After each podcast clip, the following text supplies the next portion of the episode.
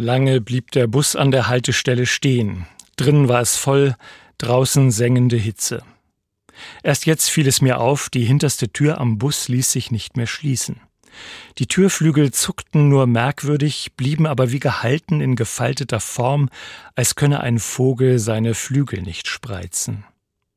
Ungeduld kam auf, mancher blickte auf die Uhr, andere machten ein fragendes Gesicht. Das kann dauern.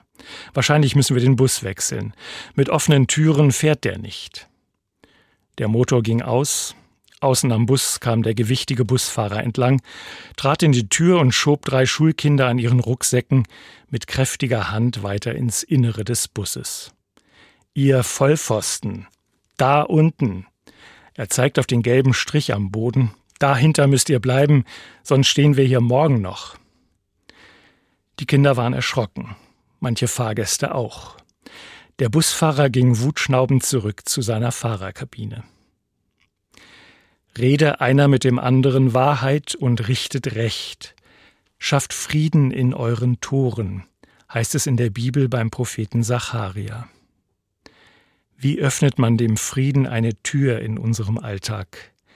Mit scharfen Worten und roten Linien? Mit Eindeutigkeit und Konsequenz? Oder mit Verständnis und Appell an die Vernunft?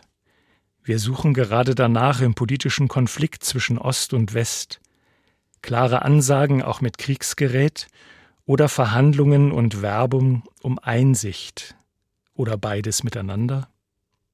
Das Stadttor war in früheren Zeiten der Ort, wo Recht gesprochen wurde. Bei allem Verständnis für unterschiedliche Sichtweisen auf die umstrittene Sache, Frieden braucht Wahrheit und Wahrhaftigkeit in den Verhandlungen. Das erste Opfer des Kriegs ist die Wahrheit, heißt es. Nur wer Respekt vor letzter Wahrheit hat, öffnet dem Frieden das Tor, nicht nur in der Politik oder bei Gericht, auch beim Schlagen der Tür, im Streit schon am frühen Morgen.